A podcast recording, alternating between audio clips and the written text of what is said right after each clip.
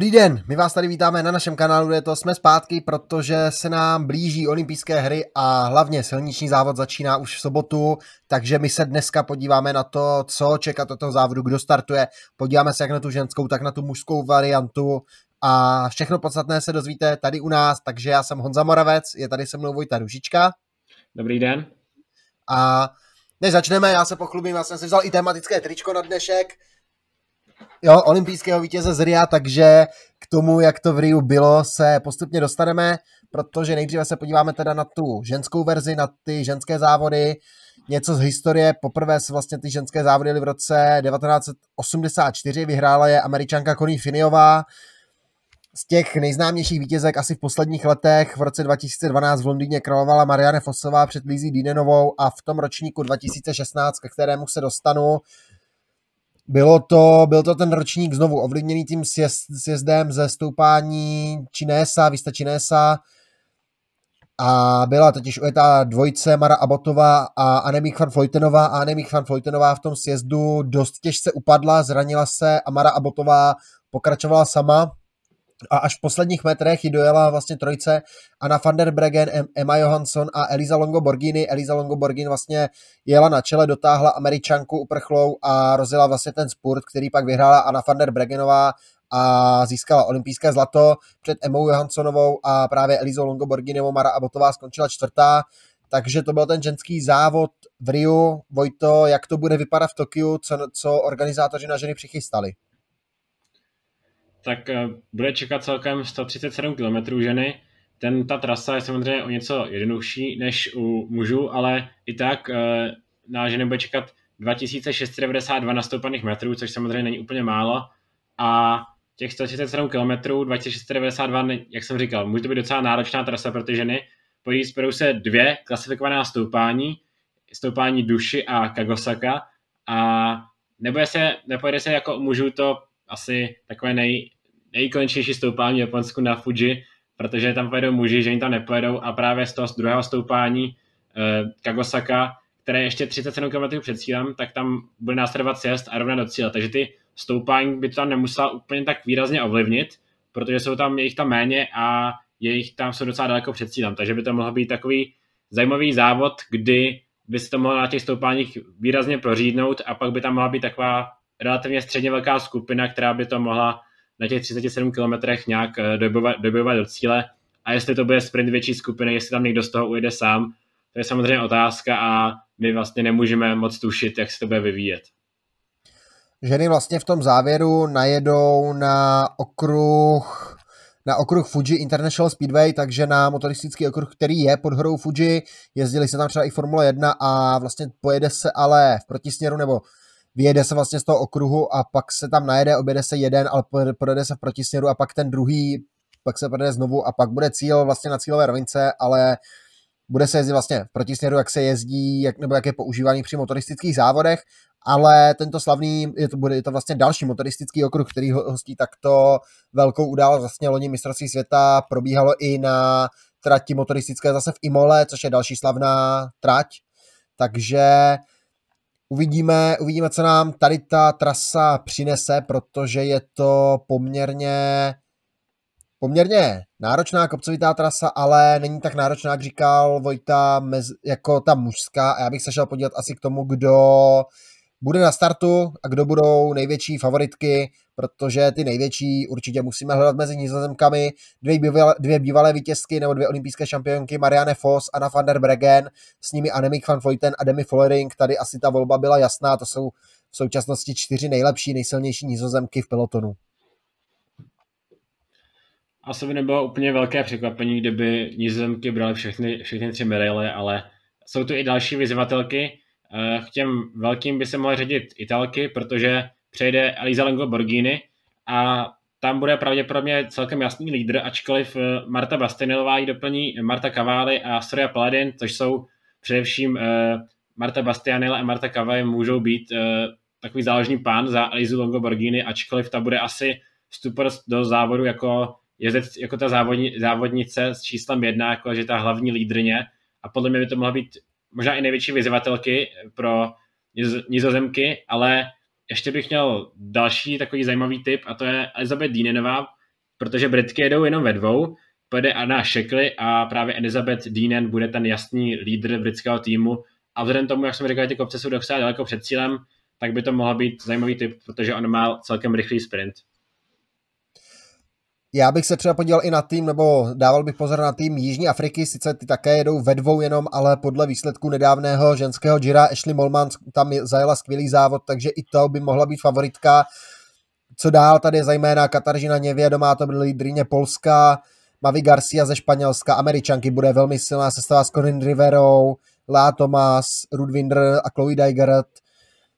Napadá mě určitě Dánky, Cecil Utrup Ludvík a Emma Norsgaard, to je velmi silná, velmi silná dvojka, Lisa Brennauer a Liane Lippert za Německo, nebo Lotte Kopecky z Belgie a nesmíme zapomenout ani na Australanky, především asi Amanda Spratt a Grace Brown, to budou asi takové dvě hlavní zbraně týmu z Austrálie. A když doplním, tak za český, za český tým, za český výběr jede Tereza Neumannová, byla zvolena jakožto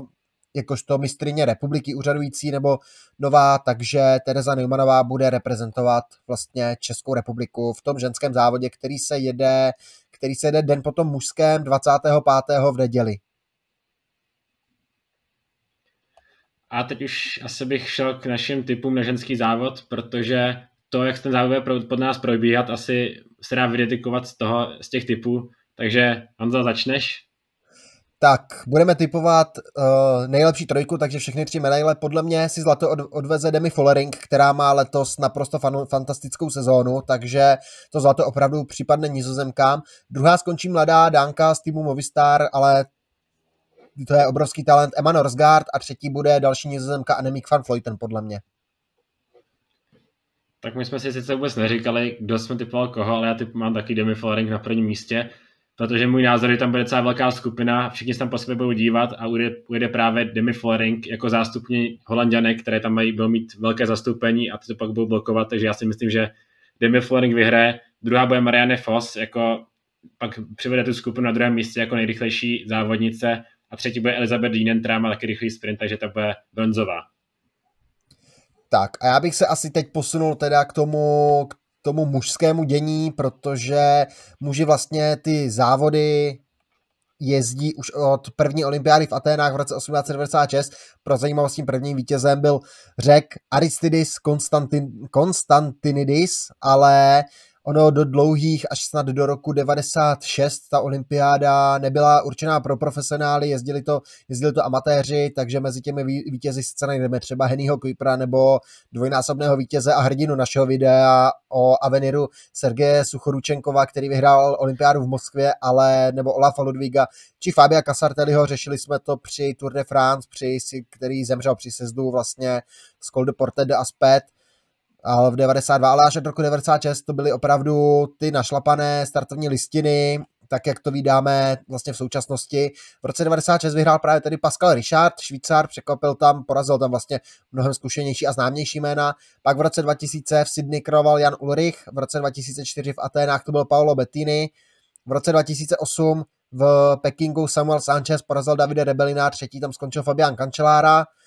v Londýně 2012 to nebyla domácí radost, tam se dal Aleksandr Vinokurov po obrovské chybě do Gibralta Urana v tom sportu, třetí dovezl do cíle stíhající skupinku Aleksandr Kristof a na tu olympiádu v Rio se teď podíváme trošičku blíž, protože tam ten scénář byl trošku podobný tomu ženskému závodu. Různě se tam oddělovaly skupinky, které byly silné, hodně aktivní byly Italové s Vincenzem Nibali, s Fabiem Aruem, s Damianem Karuzem, Greg Van Avermet tam nastupoval, nastupoval tam jako Pulsan Krafal Majka, a další závodníci, ale nakonec se ustavila na čele trojce, kde byli Rafal Majka, um, Vincenzo Nibali a Sergio Enao, kteří právě znovu ve stejném sjezdu jako Annemiek van Vleuden, ve sjezdu z Vistačinézy přišel tvrdý pád, Sergio Enao, Vincenzo Nibali zůstali na zemi, Rafal Majka pokračoval a už se blížil na metu posledního kilometru, ale ze stíhací skupiny za ním vypálili Greg Van Avermaet a jako Pulsang. Majku si dojeli a v tom spurtu asi nebylo jasnějšího favorita než Grega Van Avermata a Greg Van Avermaet si dojel pro olympijské zlato a já doufám teda, že se potvrdí ty spekulace o tom, že olympiáda ještě bude zrušená, protože jak bychom pak přece poznávali Grega Van Avermeta v tom pelotonu, když nebude mít zlatou helmu. Poznávací znamení Grega van Avermeta skutečně už dlouhé roky, už ani nevybavíme bez toho, ještě zlaté kolo, ale to nevozí úplně po každé. Ale já bych asi teďka šel k tomu, eh, co bude na závodníky čekat letos, eh, co by, jaká bude trasa teda v Tokiu, protože, eh, jak už jsme říkali, o něco náročnější než u žen, pojede se 237 km, takže skoro o 100 km, 234 km, takže skoro o 100 km více a celkové převýšení bude 4865 metrů a ta trasa bude protkaná několika stoupáními, takže již na 80. km závodu bude následovat to první stoupání, které budeme znát i z toho ženského závodu, což bude stoupání Duši, pak stoupání Kagosaka. Následovat bude sjezd a na 138. km bude vrcholit asi to, jak už jsem říkal, nejznámější stoupání, ne z cyklistiky, ale všeobecně se pojede to známou, eh, známou japonskou sopku Fuji, takže eh, pojede se část této, tohohle stoupání na Fuji, pak bude následovat znovu sjezd a na 200 kilometru bude vrcholit asi nejdůležitější stoupání celého závodu, což je stoupání Mikuny, které má 6,8 km, ale 10,1%, takže je dost prudké a skutečně tady se ten peloton může rozdělit, jenomže stoupání Mikuny bude, na, bude ještě 32 km před cílem, takže docela daleká cesta bude ještě trvat eh, na, do cíle v Tokiu a pak bude ještě jedno klasifikované stoupání Kagosaka znova, eh, to je takové menší stoupání, to už by to úplně ovlivnit nemělo. Nicméně, jak už jsem říkal, klíčové bude asi stoupání Mikuny, kdybyste to měl poprvé, nebo ne poprvé, kdybyste to měl rozdělit, kdyby se asi mohl případně odehrát nějaký ten vítězný útok. Nicméně je to daleko do cíle a případně nějaký úspěšný nástup nejsilnější na, Mikuny, na stoupání Mikuny, pak se to může znovu posížet, takže těch scénářů je hrozné množství a zase nemůžeme vůbec odhadnout, jak to bude, jak to bude vypadat, ale jak říkám, asi si asi to uvidíme až teďka v sobotu, jak to dopadne, nicméně mohl by to být zajímavý závod s mnoha, mnoha možnými scénáři. Je to taková asi vrchařská spíše trasa, protože i stoupání Fuji to bude 14,5 km do 6%, takže je to dlouhé, relativně prudké, takže tam určitě také ty slabší, vlastně slabší kusy odpadnou a jak říkal Vojta, to stoupání Mikuny bude pravděpodobně rozhodující, protože to je opravdu brutálních 7 km do 10%, to je vlastně parametr nějakého baskického, baskického stoupání, takže to, je asi, to bude asi pro rizí vrchaře podle mě. Každopádně i tak se tě zeptám, Vojto,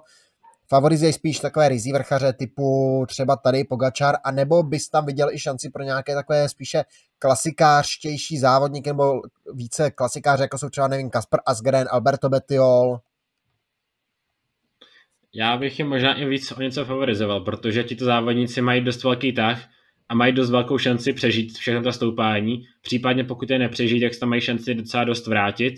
A právě jak jste říkal, Kasper Asgren, Alberto Bettiol, Wout van Aert, my se už můžeme počítat jako klasikáře, protože vyhrál etapu na Von Vantu na Tour de France, takže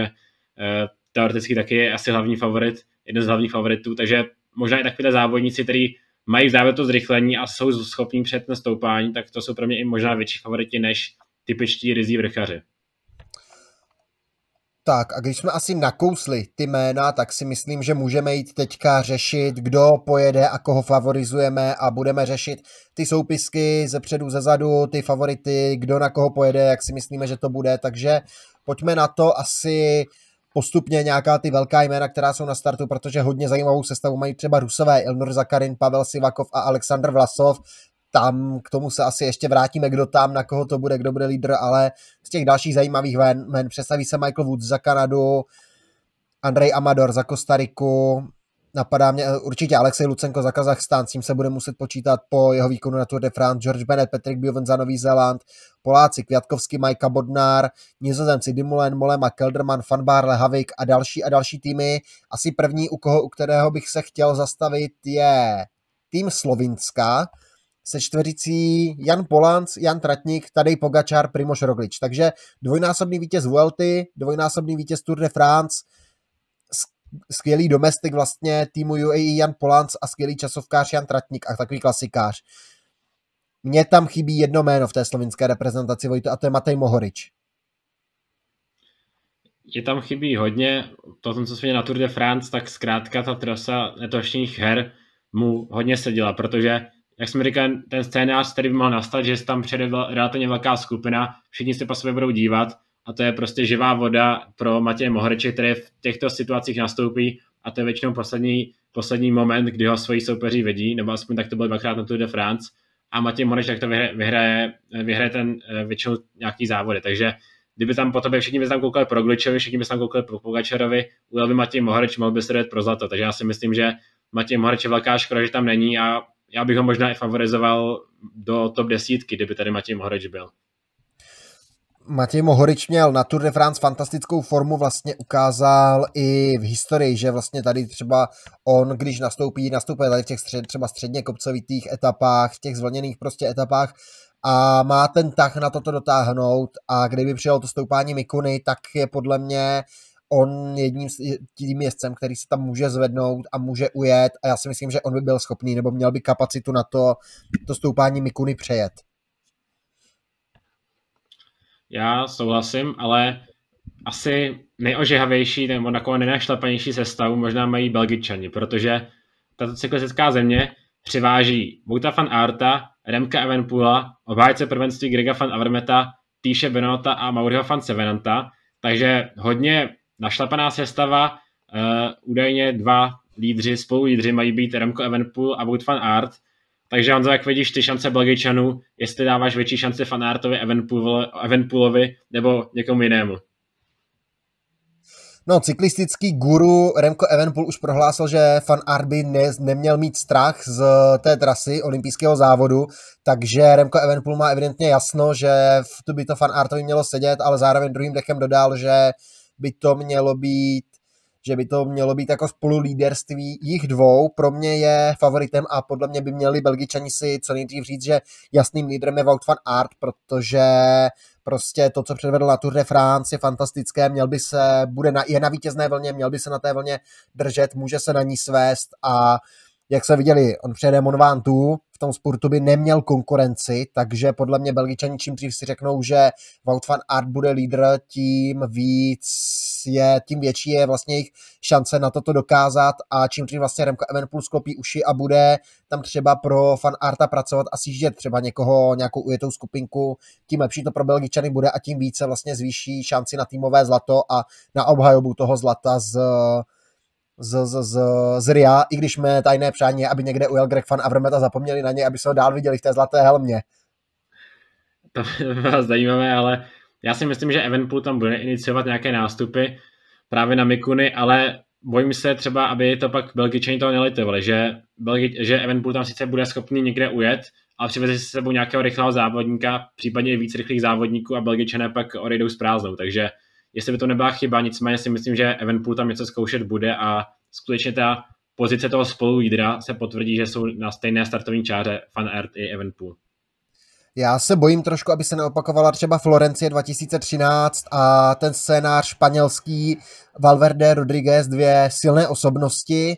které si prostě nedarují ani metr a pak se třeba budou obvinovat a že, tam, že by tam mohl zase zafungovat. Třeba by se tam s nimi svezl Primož Roglič, který by jim nastoupil a Wout van Aert by radši nechal vyhrát Rogliče týmového kolegu, než aby vyhrál vlastně Remco Evenpool, aby z toho mám trošku strach, aby se to tam, aby se vlastně ta belgická reprezentace nepohádala právě třeba kvůli nějakému střetu dvou silných osobností. Kvůli tomu je tam možná Greg van Avermaet, aby přesně tady ty tlačenice mírnil a nějak uklidňoval tou svou zkušeností právě tady ty dvě silné a hvězdné osobnosti.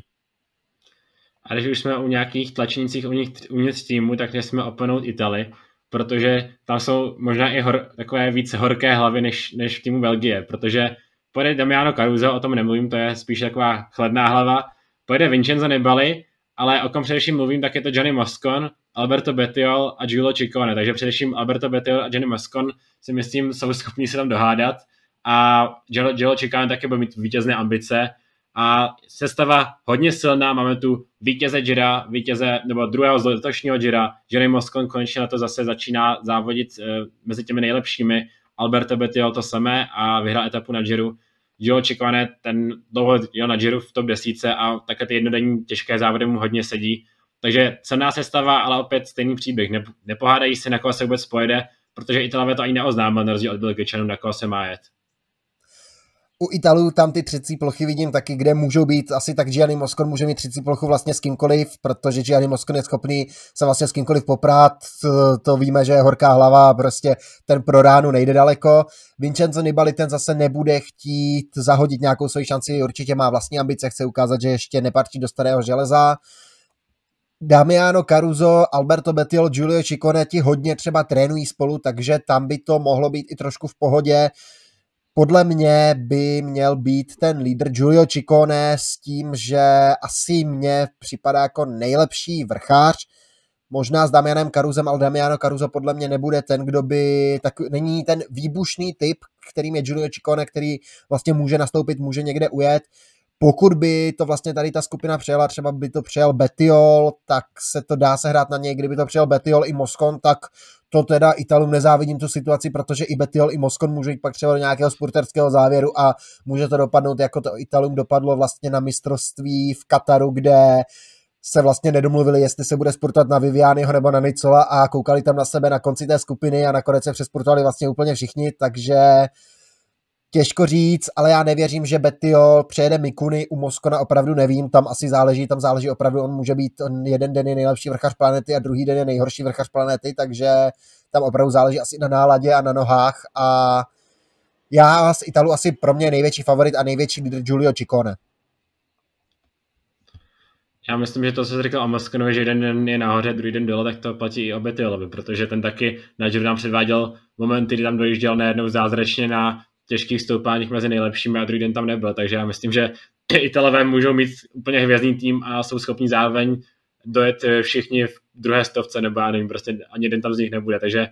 záleží, záleží jak se vyspí Italové.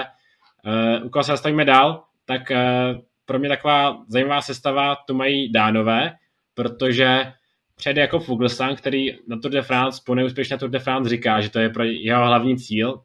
teďka olympijské hry, ale pro mě černý kůň celého závodu Kasper Asgren, který je schopen před stoupání velice dobře a byl to právě takový Matěj Mohorič, ten, který nám chybí u Slovenců, tak nějaký podobný závodník je právě Kasper Asgren, který bude schopen ujet a jak jsme viděli na jarních klasikách, tak to je poslední chvíle, kdy, kdy ho vidíte. E,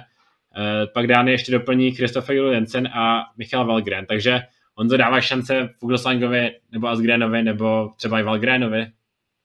Juliansen s Valgrenem podle mě budou domestici, budou pomocníci, nebo Juliansen 100% Valgrenci, ale myslím, že také, protože není, nezáří, není tady v té formě z roku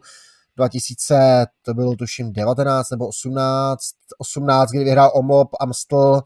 ale teďka je trošičku, trošičku takový svůj stín z minulosti, ale pořád bude podle mě platný domestik pro Asgarena s Fulsangem a Jakob Fulsang těžko říct, protože ta Tour de France mu absolutně nevyvedla, sváděl vinu teda na očkování proti covidu, že mu zkazila celou Tour de France, takže těžko říct, jestli to brát jako nějakou výmluvu, nebo to. Tour vlastně ani nedojel. Před tou poslední etapou do Paříže, řekl, že by nestihl letadlo, tak radši letěl, letěl do Tokia, přitom vlastně pak všichni Pogačar, Fan Art tady jsou, takže taky nevím, proč Fulsang prostě zmizel ale Kasper Asgren za mě asi je minimálně v lepší formě než Jakob Fulsang a favorizuju asi taky spíše Kaspra Asgrena, i když u něj mám opravdu obavu, jestli je schopný přijet ta stoupání, jako je Mikuny. Tam bych se, tam bych se bál, že to je na Kaspra Asgrena až příliš tvrdé a příliš dlouhé. Je to možné, ale zároveň je tam schopný se vrátit, případně protože je to skutečně takový houževnatý závodník, který v těch klasikách se dost často nevzdává Nicméně máš pravdu, že to může být až příliš tvrdé. Dále, co Němci, protože Němci tady přejdou ze, sestav, ze sestavu Simon Geške, Nikas Arndt, Emanuel Buchmann a především Max Schachmann, což bude pravděpodobně lídr celé té sestavy a závodník, kterému ta trasa dost, dost sedí a může být jeden z těch favoritů, o kterých se třeba moc nemluví. Souhlasím s tebou, ta sestava je podle mě úplně poskládaná pro Maxe Šachmana, Nikias Arn, Simon Geške, ti budou pracovat pro Němce v těch úvodních kilometrech. Manny Buchmann tam pak pro Šachmana bude tvořit pozici, tak jak to dělal pro Keldermana na Tour de France. A Max Schachmann tam pak bude ten závodník, který tam bude konkurovat tady těm Rogličům, Fan Artům a podobným závodníkům, aby ale já se bojím, že Max Schachmann je takový z těch závodníků, který ne tak často nastupuje, že bude spíše z těch, který by si třeba chytal ty nástupy, aby se mu to pak nevymstilo, že ujede nějaká skupinka a on v ní nebude. Je to pravda, Max Schachmann má občas takovou ne úplně takticky to nezvládá občas, ale není to samozřejmě jediný z těch zajímavých závodníků, který, který bychom tu chtěli zastavit. Ještě se chceme zastavit u Australanu, protože ty převáží sestavu Richie Port, Luke Darbridge, Rohan Dennis a Lucas Hamilton. Tak Richie Port eh, v Riu 2016 spadl, tak říká, že to chce vynahradit, nicméně mě ta, mě ta trasa pro Richie Porta úplně nesedí, protože on taky není úplně výbužný závodník, který by mohl tam někde nastoupit třeba po tom posledním stoupání, ale kdo je hodně, hodně takový černý kuň pro mě je Rowan Dennis, protože ten pokud bude mít svůj den, je to výborný časovkář, že vrchař nám ukázal i loni na Jeru, takže ten by to je schopný přejet a jestli to přejede a někde tam nastoupí na té rovině, případně v tom sjezdu, který nemá být úplně technický, ale je docela šlapavý, tak eh, tam ho bude se hodně těžko, těžce nahánět, takže Rowan Dennis pro mě docela černý kůň a i největší ambice uh, Australii na medaily. Proč by ne Luke Derbridge, který přejel vlastně s Farnartem první přes Monvantu, i tento v kopcích umí. Lucas Hamilton ten přijíždí po pádu, Richie Port ten přijíždí po nepovedené, nevydařené Tour de France.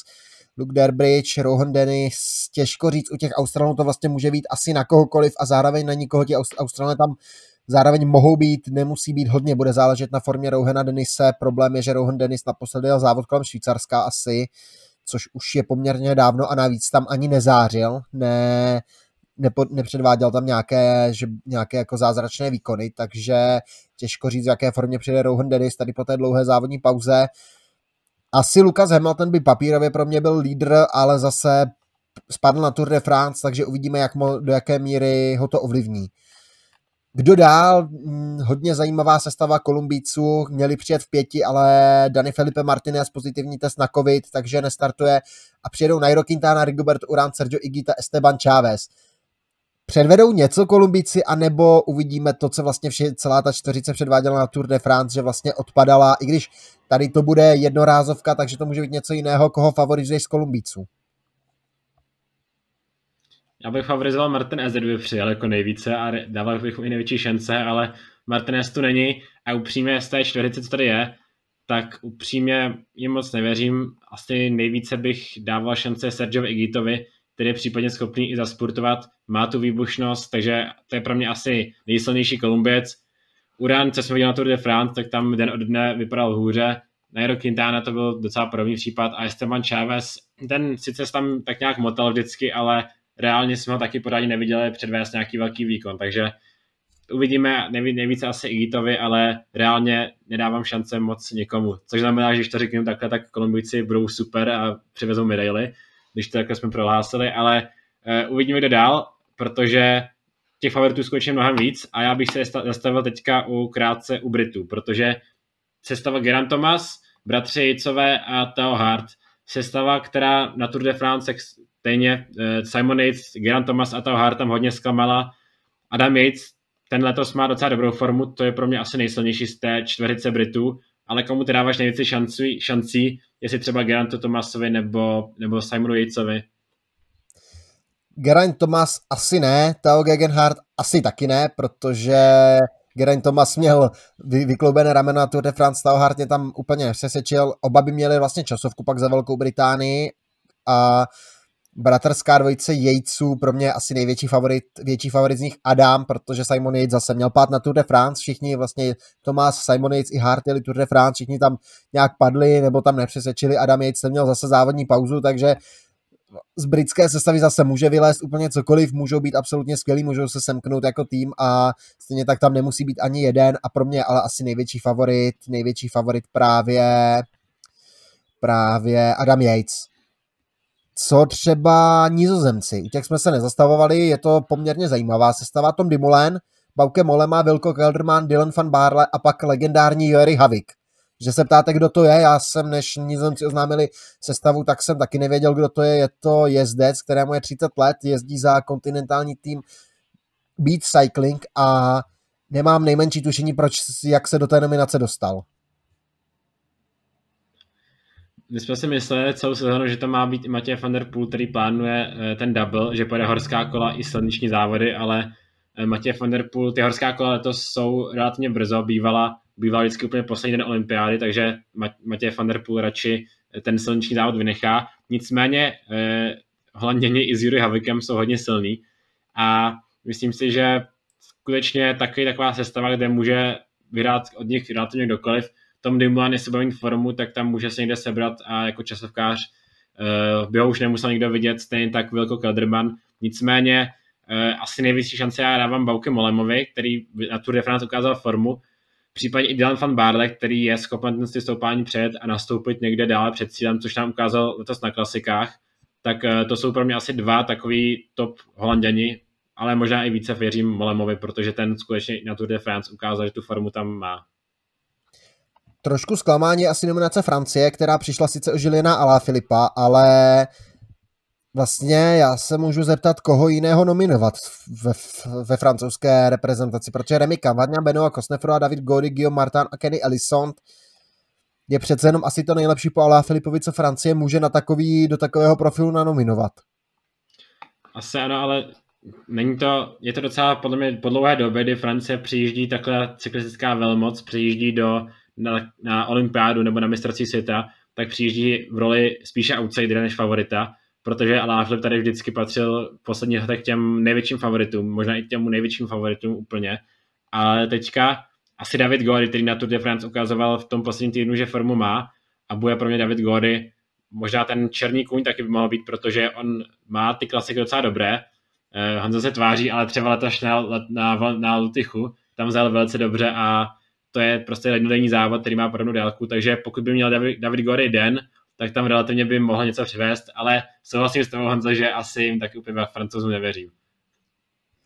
Gody asi by měl být lídr, protože přece jenom pak eh, on, kdyby nebylo toho výbuchu na Vantu, tak on pak skvěle zajel ty etapy vlastně do Andory, tu etapu do Sangodán, i tu etapu na Koldu Porte, tam byl vlastně nejlepší za tou trojicí Pogačar, Vingegaard, Carapaz, ale Alá Filip, možná třeba Roman Bardet, Kenny Ellison ukázal také dobré nohy, Remika Vaňaveno a Kosnefro a tam bych byl asi opatrný, to asi nebudou ti lídři, ale sázím na to, že se pojede, že se pojede na Davida Godyho, kdo má asi lídra jasného, ale kdo je schopný se dohádat, jsou Španělé, ale tam ten lídr bude jeden jediný. Bude to Alejandro Valverde, nestárnoucí matador, který už zase uvažuje o tom, že by si, sezon, že by si kariéru prodloužil o další rok. Olympiáda je vlastně to, je to poslední, co mu chybí do sbírky a podporovat ho v tom budou bratři Izagirové, Gorka a Jon, Jesus Erada a Omar Fraile, což je velmi dobrý vrchářský tým. Valverde prohlásil, že olympiáda je jeho poslední cíl v kariéře a že poté může v klidu skončit a myslím, že vypadá to tak, že Valverde i když vyhraje, tak uh, ještě ho příští rok v pelotonu uvidíme, že opět prodlouží s Movistarem o rok. Uvidíme, jak ta, ta, ta nekonečná sága, nekonečný příběh bude dlouho protrvat, kdy Valverde vždycky prohlásí, že skončí a na konci sezóny opět rok prodlouží. Takže já si myslím, že tady na olympiádu přede Valverde připravený a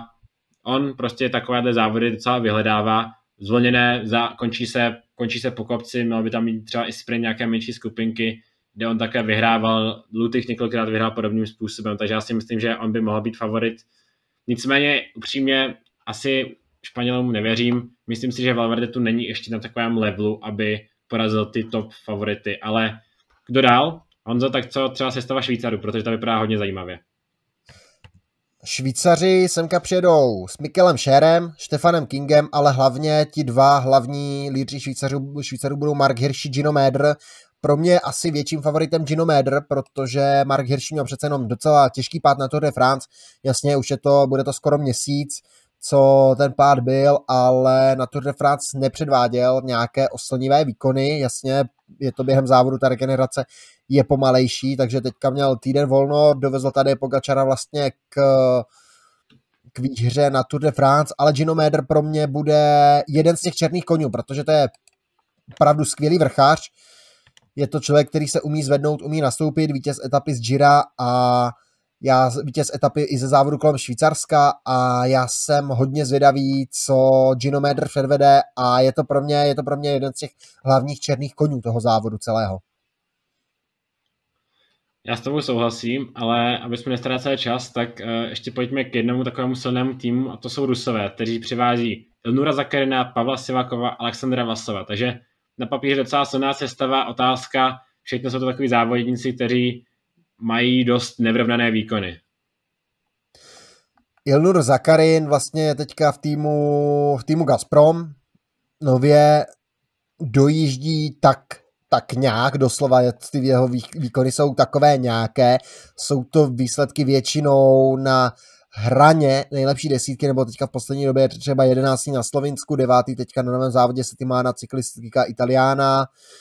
osmý na Vuelta Asturias, takže to jsou opravdu menší závody. Když šel závod kolem Alp, tak skončil 64. Vůbec se nevěděl, že jede na Tyrenu, to samé tam byl 31. Na Andalusi byl 27. Takže Ilnur Zakarin, ta jeho sláva, nebo ty roky jeho slávy jsou pryč, takže tam asi více věřit Pavlu Sivakovovi a Alexandru Vlasovovi a jak říkal Vojta zase, to jsou závodníci, kteří mají nevyrovnané výkony, je to možná trošku jak Gianni Moscon, oni můžou být naprosto skvělí, naprosto nechytatelní a stejný, stejný den vlastně můžou být absolutně špatní, ale já bych asi nejvíce z toho týmu bych věřil Alexandru Vlasovovi, ten se mi bude zdát jako nejlepší, se mi zdá jako nejlepší vrchář, nemá problémy ve sjezdu, takže podle mě Aleksandr Vlasov bude tím lídrem, Zakarin ten v prvním sjezdu vypadne z pelotonu, takže ten mu moc nepomůže. Sivakov by mohl být hodně dobrý pomocník pro Vlasova. To jsou ty nejsilnější týmy, jsem probral docela dost podrobně a pak jsou takové jednotlivci, kteří třeba úplně nebudou mít podporu, ale mohli bychom je docela favorizovat. Eh, co je podobný případ je Richard Carapaz, který přijede jako po třetím místě na Tour de France, profil, který mu relativně sedí. Navíc bude to mít pomocníka, kterému já věřím možná i více než Karapazovi, což je Jonathan Narváez, který na jarních klasikách zajížděl velice dobře, pak spadl a od té doby jsem ho neslyšel, ale pokud mít tu formu z jarních klasik, tak si myslím, že může být taky černý kuň závodu. Souhlasím s tebou, Narváez je další z těch závodníků, který vlastně všichni budou hlídat Karapaze, tak Narváez se s někým sveze a má velmi rychlý závěr, takže je schopný kde koho vlastně pak porazit třeba v souboji jeden proti jednomu, takže na Narváze pozor, Karapaz to je jasné, to je vrcharský závod, takže Karapaz bude favorit, na Tour de France držel pak v těch Pyrenejích s Pogačarem, takže formu má, nutno, nutno ho sledovat kdo dál, protože že, ale Portugalci pojedou ve dvou, Nelson Oliveira, který bude podporovat Joa Almeidu. A to je pro mě další černý kůň a možná ani ne černý kůň, pro mě je to možná i jako jeden z hlavních favoritů, protože Joao Almeida ukázal třeba letos na Giro, že nemá problém vyjet kopec, nemá problém vyjet sebe těžší kopec na Segady, ale třeba skončil druhý, atakoval tam ty etapové výhry i na Alpe di Mera, takže pokud bude mít dobrou formu, tak je určitě velký favorit. Má rychlý závěr, nemá problémy ve sjezdech, takže Joao Almeida je pro mě jeden, možná i z hlavních favoritů. Almeida se na olympiádu připravuje určitě od Žira i kvůli časovce doby taky patří k těm velkým favoritům. Ale kdo dál? Jsou tu takový závodníci, kteří třeba Michal Kvetkovský, Rafael Majka, kteří nevíme, jestli by mohli něco předvést. Takže těžko říct, ale jsou tu ještě nějaký, Honzo, další favorité. Mně napadá třeba Alexej Lucenko, který by mohl jako Kazachstánec, eh, jako lídr Kazachstánců něco ukázat. Kdyby nebyla Tour de France, tak je pro mě Lucenko stejně favorit a teďka po Tour de France je pro mě Lucenko favorit ještě větší, protože je to člověk, který to 6 km 10% stoupání je schopný vyjet, protože on se prostě kousne, vyjede to, sice nahoře nebude moc, nebude stačit, ale když tam to tempo povolí, tak si orazí a do toho závěru je, rychl, je rychlý. Je to trochu podobný typ třeba jako Kasper Asgren, Matěj Mohorič, že prostě on vám nastoupí a to je naposledy, kdy ho vidíte protože Lucenko má i dobrou časovku, je to skvělý tempař, takže Lucenko je pro mě také jeden z hlavních favoritů toho závodu, pomocný tým, Vadim Pronský, Dimitri Gruzděv, OK, ale nebudou to jezdci, kteří tam s ním budou zůstávat do poslední chvíle, ale Lucenko sám na, i na Tour de France ukázal vlastně v každém stoupání, že sám je schopný to vyjet a nohy na to má dobré a je to pro mě další, další z favoritů na vysoké umístění. Co Vojto Den Martin za Irsko? Eh, to jsem zrovna chtěl říct, že Den Martin má docela dispozici dobrý podporný tým, eh, protože Eddie Dunbar by mohl mu tam případně být kruce, takže eh, potom Nikolas Roach a Den Martin ukazoval v tom posledním týdnu, že tu formu má, takže Denu Martinovi proč ne, mohl by tam klidně být vysoko. A abych zmínil ještě jeho kolegu z týmu Izrael, a to je Michael Woods, který je podobný typ závodníka a vlastně by tam klidně mohl být. Na těch klasikách letos i na Tour de France byl hodně silný a Michael Woods taky bude určitě černý kůň toho závodu. Tak a ještě bych se zasal krátce u týmu Spojených států, protože ti jedou jenom ve dvou, ale je to poměrně docela silná dvojka. Lawson Craddock, mistr Spojených států úřadující časovce, je to zkušený vrchař týmu EF a s ním Brandon McNulty. Je pravda, že Brandon McNulty měl dva těžké pády na Tour de France zase, jestli tím budou hodně ovlivnění, ale Brandon McNulty by za normálních okolností asi patřil také do toho širšího okruhu favoritů, možná k černým konům, protože je to mladý, talentovaný vrchář, který na Baskicku do poslední etapy třeba se držel velmi dobře a jak jsme říkali, třeba to stoupání Mikuny je tady Baskicku, je těm stoupáním v Baskicku hodně podobné, takže Brandon McNulty určitě, já bych ho také mezi favority zařadil. Já s tou souhlasím, pak bych ještě měl takový černý koně a to je to jsou Rakušané, především Patrik Konrad, který ho podpoří Gregor Mühlberger a Hermann Pernsteiner, tak Patrik Konrad, vítěz etapy na, na Tour, teďka by vlastně ta etapa vypadala podobně, to profilově, jako vypadá teďka ten olympijský závod, takže proč ne? No a už jsme tu, tu startovní listinu fakt projeli křížem krážem, možná ještě to byl Foss od, od Noru, tak to by taky mohl být případně takový černý kůň, ale ještě se nebyl u dvou týmů, to jsou samozřejmě Češi a Slováci, takže ty jsme nezmínili mezi těmi favority, protože skutečně tady asi není, nejsou úplně se sestavou, kterou by mohli pomýšlet na nejvyšší příčky, ale rádi se necháme překvapit. Slováci vlastně pojedou ve dvou, to je dvojka Lukáš Kubiš a objeví se jméno Sagan, ale pojede Juraj Sagan. Petr Sagan vynechává po zraněních a vlastně si myslím, že ani olympiádu v plánu neměl, takže bude se chystat na mistrovství světa. Takže Slováci asi od nich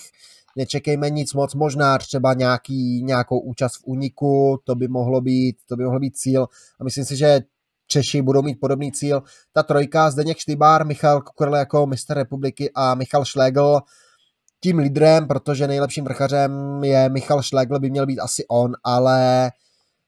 já mu úplně na ty nejvyšší příčky Michalovi nevěřím, tak ale jdu, můžeme se plést, protože třeba známe nebo pamatujeme si, jak jel na Giro za tým CCC, tehdy ještě v roce 2017, což bylo, což bylo parádní, takže můžeme se plést, ale úplně nevěřím ani české, ani slovenské reprezentaci na nějaký větší úspěch. To už třeba i Maďaři s Atilou Walterem, těm bych věřil víc, protože Atila Walter skvělý vrchář a když jsme zmínili už i našeho dalšího oblíbeného Atilu Valtra, tak mě asi nenapadá, možná ještě u Nového Zelandu George Bennett, také jeden asi z toho širšího favorit, okruhu favoritů,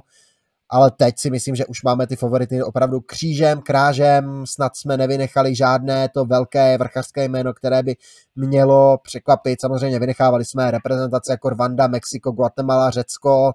Alžírsko, tam ty favority asi úplně hledat nebude, nebudeme, Burkina Faso také ne, takže ty hlavní, ty největší favority jsme snad pokryli a podle mě je čas natypovat. Takže Vojto, pochlup se. No, já jsem si, původně jsem měl eh, takový trošku i takový typ, který si můžete najít na nějakých sázkových kancelářích a pak jsem si říkal, že to si, to si obraz, zobrazte kurzy, ale já dám trochu takové černé koně, které by mohly překvapit, tak já mám trochu i typ složení závodníků, kterým se třeba tolik nevěří. A mám teda, že první Gianni Moscon, zvažoval jsem jestli ho nebo Alberto Betiola, pak jsem si říkal, že Moscon má o něco lepší vrchářské nohy, tak jsem dal Moscon na první místo a říkám si, že by tam mal něco před. Druhého jsem měl původně Vojta fan Arta a nakonec jsem to vyměnil a na druhém místě mám Gina Medra, který by tam mohl podle mě ujet právě s Moskonem, což je takový zvláštní scénář a pak tam přijde větší skupinka, kterou do cíle přivede na bronzové medaily Primož Roglič, takže moje trojka je Moskon, Medr, Roglič. Tak to já jsem se teda za stolik neodvázal, ale taky nemám úplně ty top favority, kteří jsou, jak jsme říkali, to je Vogt van Aert, Remco Evenpool, tady Pogačar, Primož Roglič. A já jsem se, vlastně jednoho z nich tam mám, ale mám ho na druhém místě. Podle mě se vítězem stane Joao Almeida z Portugalska, protože to je jezdec, který může ujet, nemusí být hlídaný, stejně tak má i rychlý závěr, závěr takže může tam někoho zaskočit. Druhý bude Wout van Aert, ať už ve sportu, nebo to bude nebo tam přivede skupinku a třetí bronzovou medaili si odveze stařík Alejandro Valverde, nejzkušenější jezdec na startu. Bylo by to hezké, kdyby Valverde třeba i vyhrál, ale bohužel si myslím, že Valverde mu se to nepovede, že ta konkurence je tady natolik silná, jak jste viděli i tady u nás, protože o tom mluvíme už asi půl hodiny, kdo všechno jede a má jaké šance, takže těžko říct a asi takhle všechno od nás, Vojto, nebo máš ještě něco? Ne, jestli chceš skutečně rozebírat sestavu Rwandy tak, nebo Ugandy, tak asi myslím, že můžeme to zakončit. to asi bychom tady byli ještě hodně dlouho, protože ty jezdce bychom si museli načíst jejich výslovnost a pak zjistit, kde jezdí, co jezdí a co vůbec, co, co vlastně v kariéře mají za sebou. Takže takhle naše preview pro sobotní olympijský závod a pro nedělní olympijský závod žen. My vám děkujeme za pozornost, doplním jenom, že pro časovku chystáme asi na pondělí, protože se jede ve středu a to by si měli tak mužská, tak ženská, takže pravděpodobně v pondělí chystáme preview na časovku, aby jsme tam i třeba reflektovali ty výkony závodníků z toho hromadného závodu. A teďka vám už teda děkujeme za pozornost, doufáme, že, jste, že jsme vás nenudili, že vás náš rozbor bavil, že jsme vám třeba přinesli i zajímavé informace, poradili třeba na koho si vsadit, nebo na koho naopak nesázet a děkujeme za pozornost, mějte se hezky a po olympijských hrách nebo po olympijském závodě na viděnou. Naschledanou.